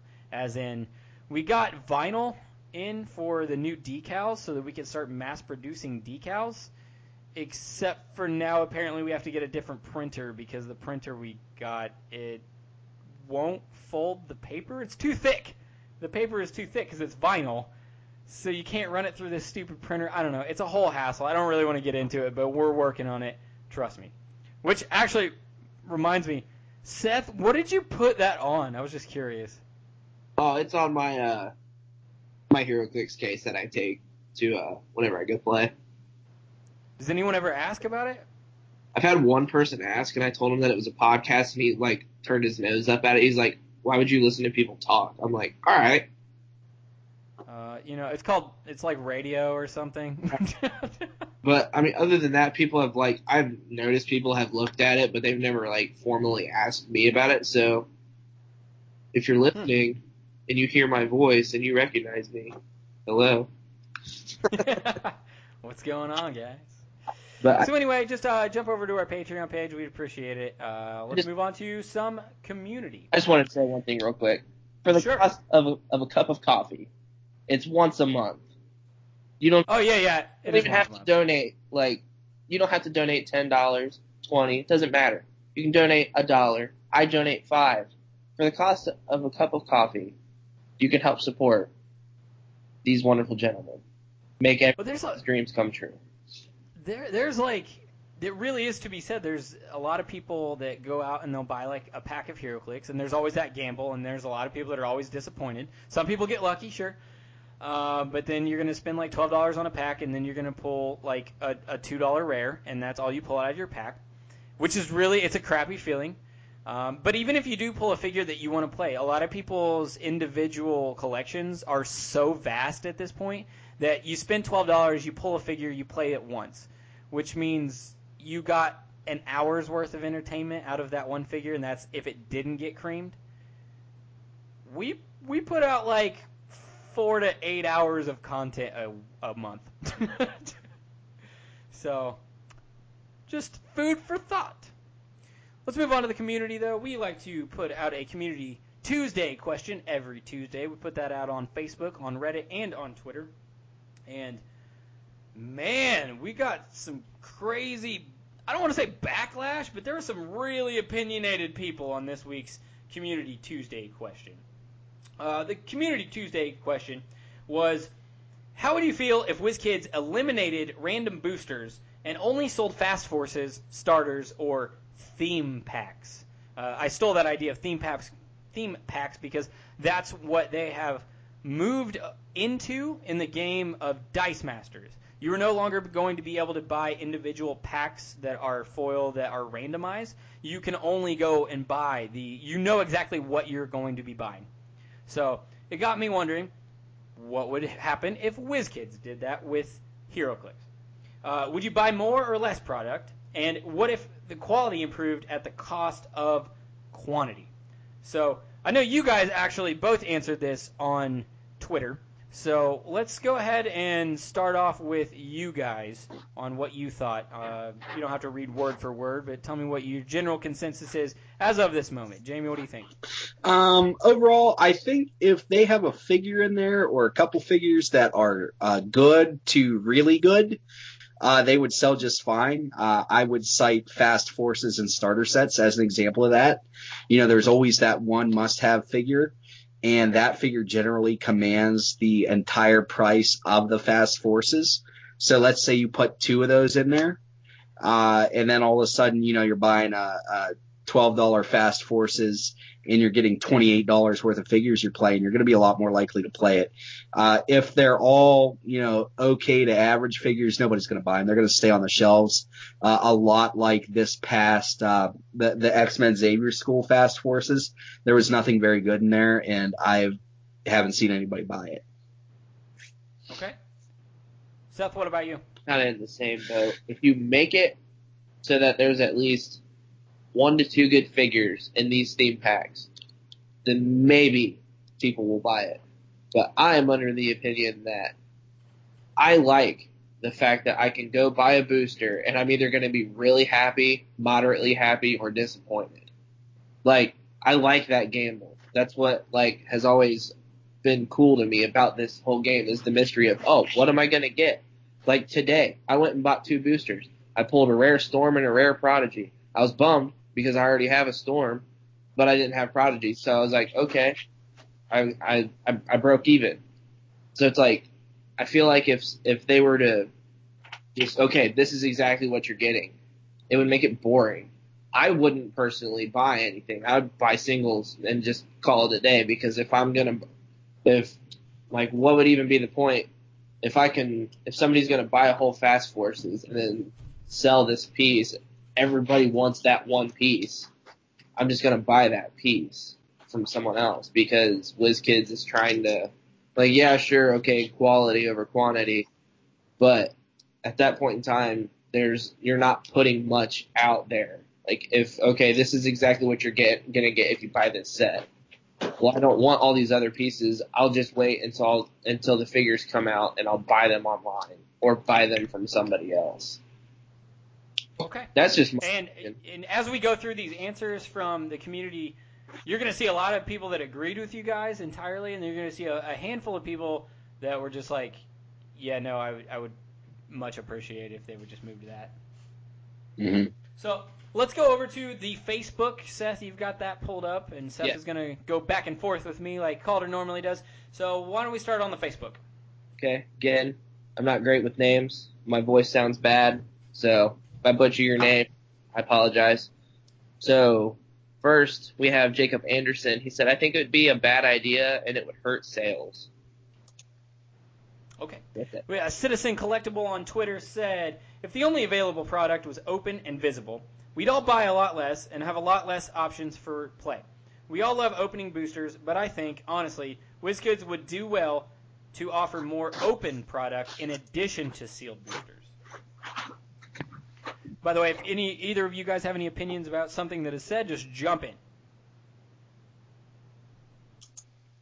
And if not, just uh, we'll go back and forth. Okay. Yeah. I, I mean, I'm I'm paying attention. I'm just Yeah. trying to think. I mean, I mean, I agree. That I think I I would be extremely happy if they cut down to four main sets a year, and then every month had a new Fast Forces type type of product where you knew what you were getting, you knew the dials, um, and then you know you had three or four times a year where you had a blind set, ra- rather than releasing you know once a month or twice a month a, a new full set.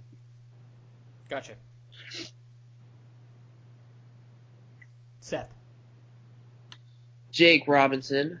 I love I love these ideas. I feel like nobody buys for the randomness. It's few and far between when you buy and come out with something worth your money. I feel most buy I feel most buy bricks cases for the guarantee of getting the figs that they want.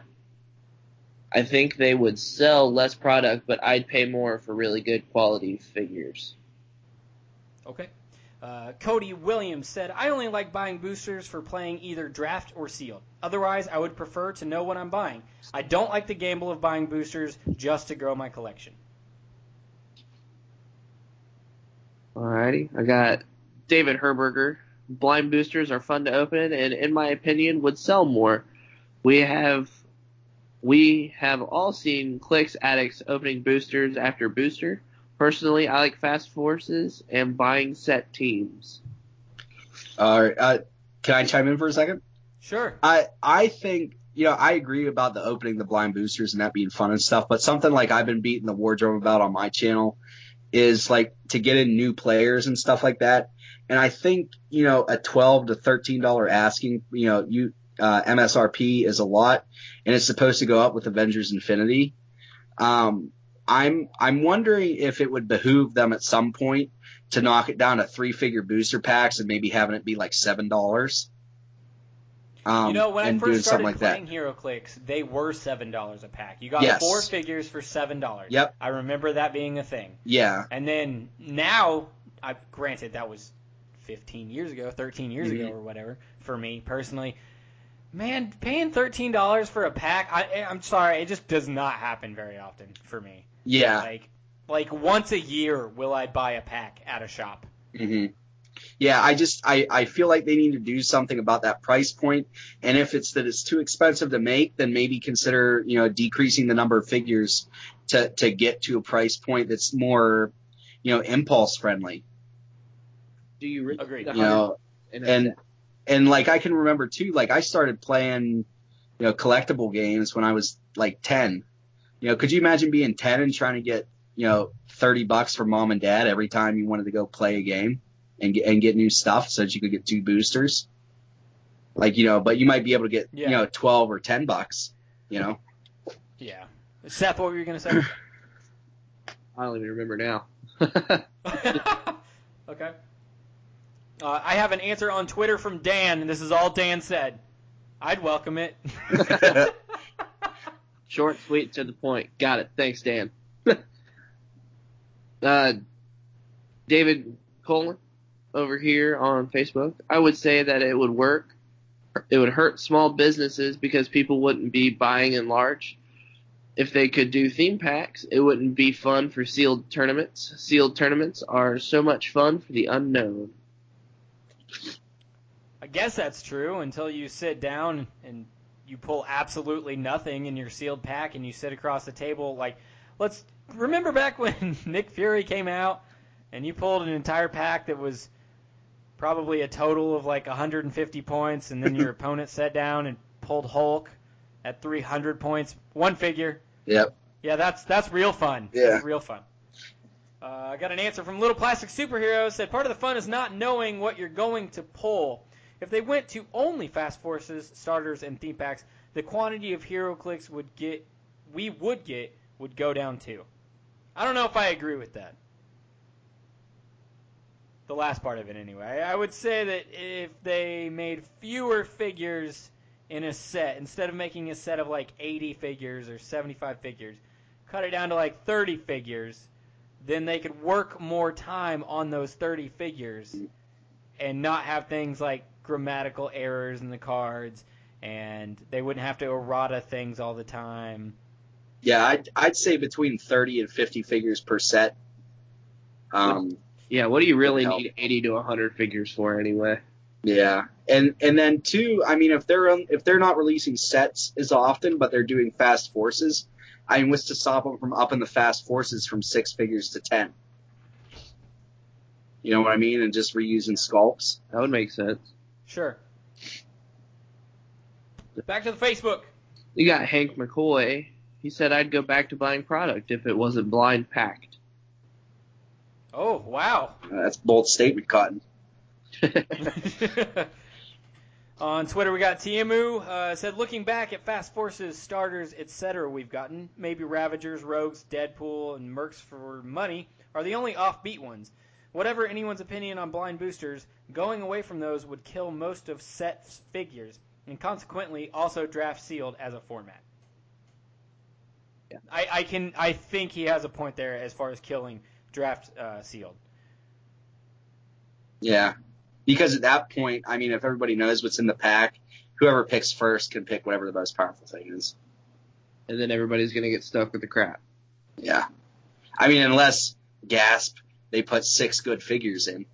That would be the thing to stop to stop people from just buying the one figure. No. Why not make six figures that are actually worth buying? hmm Hey, whiz kids.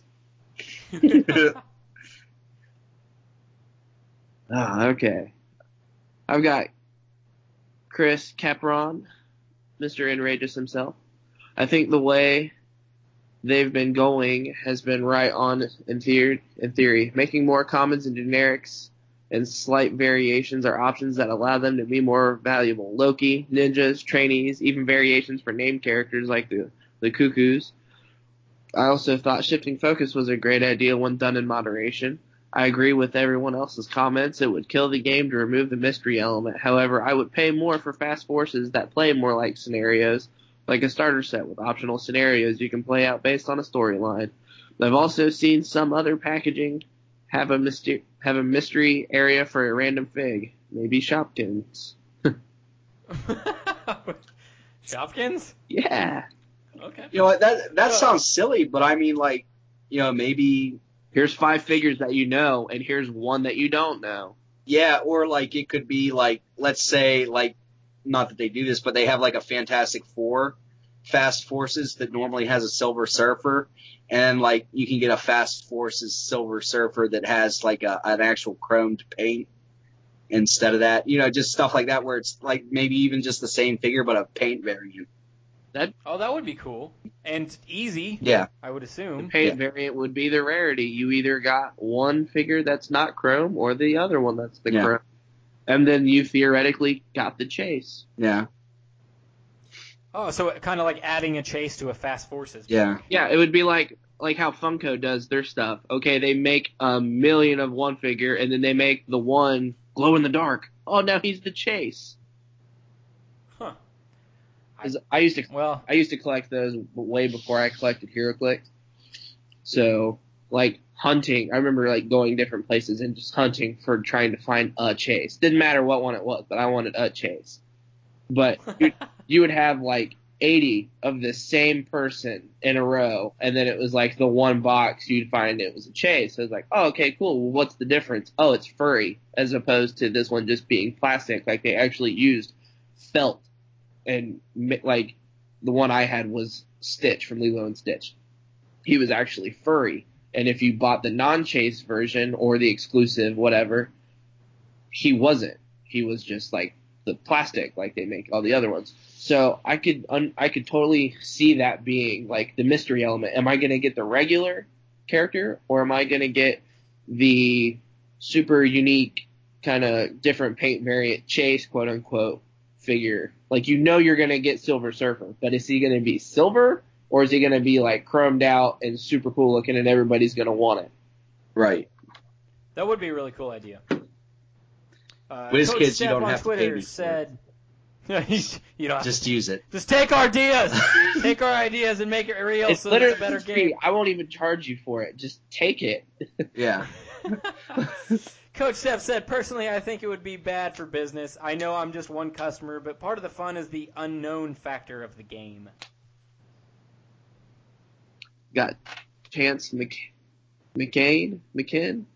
People would buy less because they're no longer buying boosters to try to get the one, quote unquote.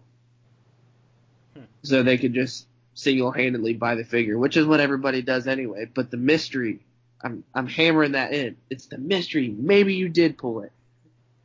Maybe you did. Uh, I, I never get lucky, so um, You're in that's not my life. You're in there. You're trying to. You're you're you're moving that booster around just a little bit so you can maybe peek inside to see what you got. You're feeling it because maybe that devil dinosaur is in there and it's heavy as all get out. You don't know, and that's what's great about it is you don't know. Uh, looks like we have a new uh, listener answering on Twitter named Clinton Gale. Said probably more. Uh, I would only I only buy blind if I want more. Uh, mo- most of the set, a la Nick Fury, Agents of Shield, but I still need a lot of D-listers that might not have theme. Which I feel like, at this point, if a character's been a character for very long, they're on some kind of team somewhere at some point if WizKids would just do a really good job of keywording characters, it would eliminate that problem. Yeah. Uh, I've got Mike Welch. I think I think his answer is shorter than Dan's. He just What? he just said get real. That's it. Oh, Get okay. real. All right. Is this not real? Jay real? Sanson said, "I don't think this would work. They they would have to churn out tons of Fast Forces sets a month. they would probably get even worse about giving us one good figure per Fast Forces. We would lose what little diversity we have.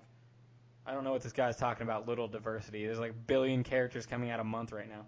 Uh, they would probably increase the cost of Fast Forces sets. I see no good in this. Mr. Sands and I, I respectfully disagree with most of what you just said. But I respect your opinion and thank you for answering. All right, over here I have.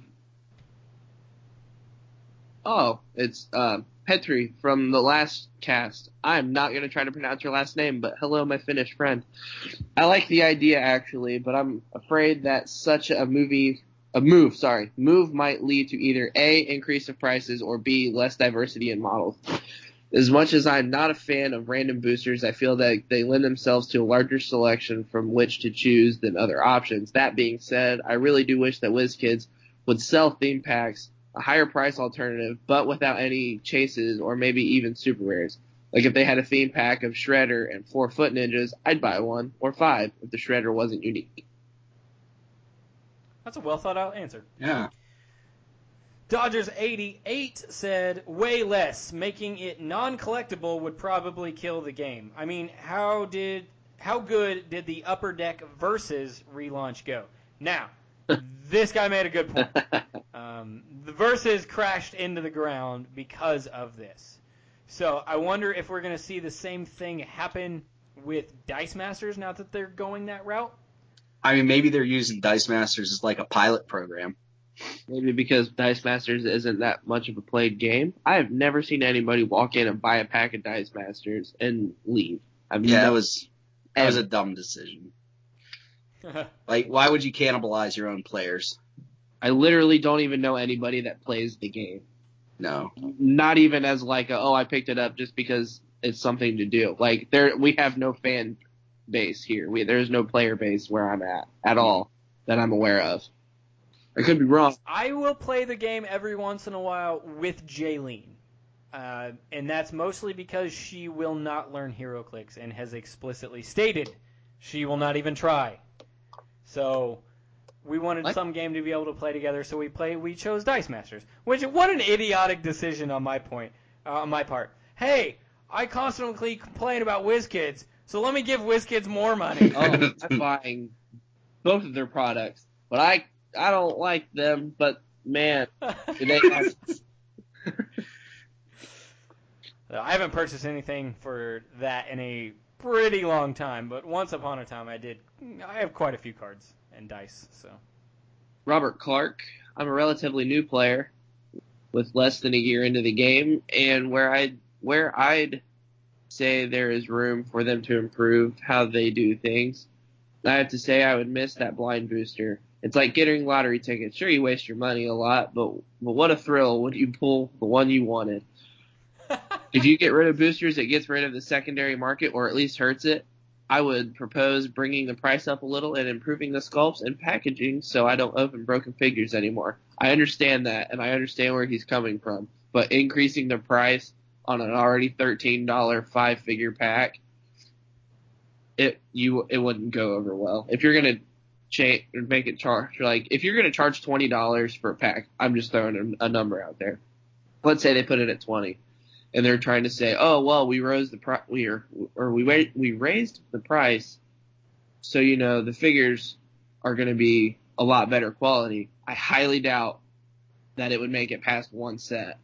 They would see all the money they're raking in, and then be like, "Oh, okay, cool," and then quality control will go down. It'll be mm-hmm. good for the first set, maybe two sets. I would give it two sets. Yeah. But Hmm. I understand his frustration. I'm not. I haven't been one that's opened a couple broken figures, maybe a Fangarian warrior when Joker's Wild came out. But I've seen people that have opened broken chases, and broken super rares. I'm like, man, that sucks. So Okay. Yeah. Hey, I, I was just sitting here having a thought about, you know, the, the increasing and decreasing prices and stuff like that. And I, I, for a while contemplated switching to, uh, X-Wing because their models are just phenomenal. Have you guys ever seen any of those? yeah, Uh, yes, I Fantasy have. Flight. They, they look great, Oh my but they're so expensive. Yeah, it's like fifteen dollars. But I was thinking, what if you bought like a fast forces style style pack, and it had you know the dials with the figures, and then what you were buying, like let's say it was forty dollars to buy a twenty a twenty figure fast forces type thing, and then you bought the blind boosters that had just the dials that you could switch out on those figures. So it'd be like three different versions of the Hulk, or you know an alternate version of um, Captain America, and it's like you're just changing the dial. So there's no figure to break in the boosters or anything. Sort of like you can just change uh, what ranking level you are on the X-wing games. Like if you're a, a named pilot versus a generic or something like that. That's a very interesting idea. I don't know if WizKids would ever do that, but it, I feel like it could work if done correctly. Yeah. Uh, we've got last answer on Twitter from Bushido. Justin Sly said, "I don't trust them to execute execute that transition. they only adequately do random boosters. That being said, they still need help." well done, Justin Sly. Well done. okay. I still have quite a few on Facebook. Oh, I still have to go through Reddit. Oh, geez. Okay. Uh, Peter Zachary, I apologize. I'm not going to read your novel that you have because my I I just can't do it on account of my voice. But to be just to sum it up, he says that the debate can be disputed from both sides, and he just goes on to say like theme packs would be beneficial. Not everybody would want to buy it, but every or yeah, many will dispute it, but the target audience would be there. So people that want it, they're going to buy it. The people that don't want it, they're not going to. It's good for a growing game, like for beginners and starters, so that way they have, you know, their figures to choose from. But Okay. yeah, he just goes on to pretty much kind of devil's advocate everything that he says. He brings up one point and then counters it with another. I can't read it right now because my voice is getting bad. So, Gotcha. but it's very long. If you do want to, Let's move over to Reddit. Uh, as long as I'm alive says this would kill the secondary market probably. I see this as being an unwise move as it means less people are buying product and more unsold product for stores if there is no interest slash good pieces in a starter. Uh, I would end up purchasing less myself as there are very few themes that interest me. If they did take the Warhammer approach, it would be still successful in theory, but it would create even higher bar for entry when there is already, which means less players. Yeah, makes sense. Fifteen dollars is. I mean, when I first saw the price tag was on a booster, I was like, ooh, that's this seems like kind of expensive. But here I Dude, I'm still that I'm still that way. I won't walk into a shop and buy a random booster. Not for like thirteen dollars to pull a three dollar rare. No thanks. I'm good. Especially three months after a set has already been out, and then all of the rares are like two dollars. Right.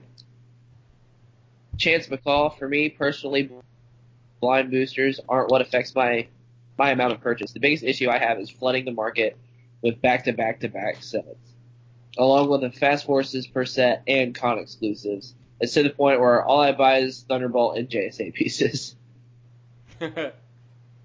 Bentley82 said this would stagnate and or kill the game in most scenarios. Awful idea all around.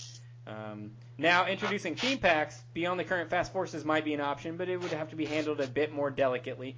Maybe split bricks would work. Civil War could have been a great experiment for this. Half the brick is pro, half the is anti-registration, and marked with red-blue fronts. Commons would have been all neutral figures, but uncommon and, and above would have been themed on the side you chose.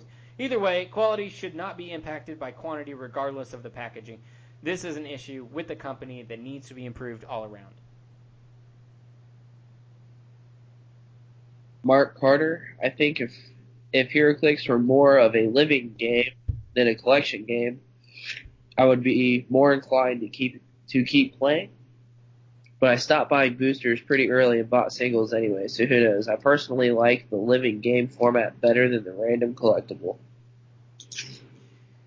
I actually know Mark Carter as a person. We've played HeroClix in real life together multiple times. I didn't know he still listened to this podcast, so that's really cool. Thanks, Mark. Adosa Buckley said it would definitely change the approach to the game. It's March, and as of this weekend, I have played in three sealed events this year already. Our store is getting a pre-release for Infinity, and I expect we may also do a sealed for it and a sealed for Batman. On top of that, because of the way it's distributed, and because I'm a compulsive collector, I constantly gamble on boosters. If I could just buy a theme pack and it had everything in it, I don't need to buy two of them. For X Men, I bought a brick plus basically another brick, playing sealed slash buying off the shelf. That's more money than I care to tally. I don't know how much a theme pack would cost, but if it was, say, the cost of a brick or 50 figures, but that's the whole set, and now everybody has all the same figures, I certainly wouldn't buy two. I think what he's getting at is like he wants the company to keep making money from reoccurring purchases from uh, us.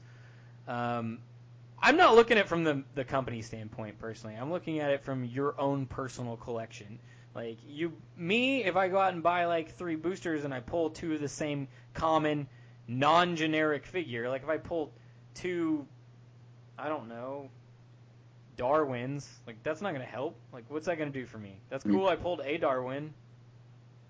Well, I, I think a lot of short sightedness occurs because people are like, well, you know, people stop buying, you know, uh, we'll say somebody buys a lot, and we'll say every HeroClix player buys three cases. You know, there's not a lot of HeroClix players actually. there, there's like less than 10,000. Um, and then you compare that to something like Magic the Gathering or Pokemon that has, you know, uh, slightly less than 10 million. And, and you're like, you know, we need to grow the game. And if in growing the game, uh, people hypothetically go from buying, you know, let's say two cases of product to just that product one time, but you're introducing 10 times more people, you know, overall the company's making more money. You know, and, and it's whatever's Yeah. going to expand the base and, and keep the pl- the most players the happiest. And I, I know nothing upsets me more than, you know, paying $120 for a brick and pulling $85 worth of stuff. You know, Yeah, for sure. But I, I mean, that is the gamble behind it. That that is, but I I think if they could if they could do some stuff to expand the game, and I really think that the the non-blind mixed with a blind strategy would would help. I think they need to definitely have more fast forces and less uh, full set releases. All right, back to Facebook. PJ Bolin said eliminating Seal just seems like a bad idea. That format that format happens to be pretty popular. Uh, yeah, Who's who's PJ Bowen? yeah. Who are you? And why, and why do you win a lot? Does he win? Uh, I don't even know who he is. Never heard of him. Uh, on Reddit, we got Matt's amazing. You can't have a collectible game without randomness. You'd have people who buy one of each item and then have nothing to collect for three months. Also, the value of the pieces would plummet since nothing is rare. And there would not be trading because everyone else would have every piece. So, a couple things I want to deconstruct there. One, I don't see a lot of trading to begin with. I never did, even when I frequented at shops, because a lot of the people that are in this game love spending money in this game. That that's how much they love this game. So there's not a lot of trading going on around me that I've seen because everyone already has pretty much everything that they want. They went out and bought brick after brick or singles offline to make sure that they got everything that they wanted. Mhm. Um, also, is it is it even three months now at a time before we get another thing? It feels like we're getting something like every month and a half, every two months. Yeah, we we get a new set pretty much every month and sometimes twice a month. So I don't know where he's getting the three month thing. And then um, also the value of pieces would plummet since nothing is rare. I'm completely okay with that. I don't think a piece of plastic should be worth $120. Mobius chair Batman. Uh, or almost three hundred dollars Lockjaw. Yeah, no, it sh- no, it's a little piece of plastic. but that's just me. Okay. Christian Bogan. I think not having random boosters would almost effectively kill the secondary market. I enjoy the trading aspect of the game with the system in place as it is. It allows a more diverse game. It's fun to see the types of teams people come up with using their only their limited number of pieces. Uh, the last answer that I have on Reddit is from Baroque Works. Would hate this because boosters with huge sets are the only reason obscure characters get made. They could never market and sell an Emissaries of Evil Fast Forces or starter pack, but those characters could slowly trickle through in different themes in different sets. I do agree with this. Uh, there are so many obscure characters out there. Like, let's take this Infinity set that's about to drop. Do you really think we would have ever gotten a Space Knights, Space Knights Fast Forces if it had not been for this set? I kind of agree with that point. It helps the little guys out. The lesser known person will get clicks and a bigger. Unless you unless you collect DC, in which case you know that you're only going to get Batman, Superman, Wonder Woman in every set anyway. Yep. Right? Doesn't matter. Doesn't matter what set you are. Oh, well, we're Flash? Yeah. Batman, you're going to be in this. Harley Quinn, you're going to be a, a rare in the Flash set. Why? because. Tristan Campos. I would still buy Fast Forces starters and such because I love HeroClix, but not having boosters bricks would make it less fun, no surprise, and pointless. The reason I like this game is the random factor a la booster pack. And then, I, I don't have any more, so you keep going, man. okay, my, this is the last one. It's from Malcolm Rush. Oh boy. One second. okay. Only problem with this question is that they don't sell HeroClix here.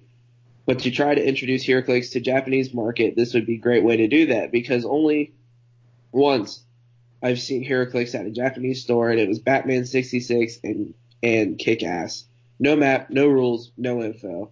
So someone someone bought it, they would not know anything about the game. But if they had a Batman 66 or a Kick-Ass Fast Forces or starter set, then when a random person bought it, they could figure out how to play the game. But I would take any HeroClix now. For me, I think a good mix because the fun part is not knowing what you have until you open the booster. But to get maps and update and rules, fast forces, and starter sets, it's a great way to get new people in or update rules. I would also make the starter sets and fast forces above average to awesome dials and sculpts to make them special. Okay. Well, it it looks like everyone's all over the map on this one. Mhm. Um, I think I probably pretty much well made my opinion known as we were going through that. So thank you everybody for writing in. I didn't know we were going to get this much like feedback from this particular question, but that was pretty cool. So I appreciate that. Uh, we, as previously mentioned, on I believe it was last episode, are giving away a copy of Spider-Man: Homecoming, and that is going to go to Justin Sly on Twitter. So Justin Sly Bushido, go ahead and message me on Twitter. Uh, give me the code word Venom so that I know that you're listening to the podcast, and I will hook you up with a copy of Spider-Man: Homecoming. Uh, we don't have any birthdays this week on the Dial H birthday calendar, so we like to. I mean, this is a community with us, so two things. I need to hear that Arabian birthday, so please, people, get them in. Yeah, you get. I, you know, I'll even play it right now, just because this is what you get to hear if you message into Facebook or Twitter or anything. Just tell us your birthday, someone in your life's birthday, someone that plays at your shop, maybe a local player or a judge or anything like that, so they can get a shout out on the birthday. And this is what they get to hear: the official Dial H Arabian birthday.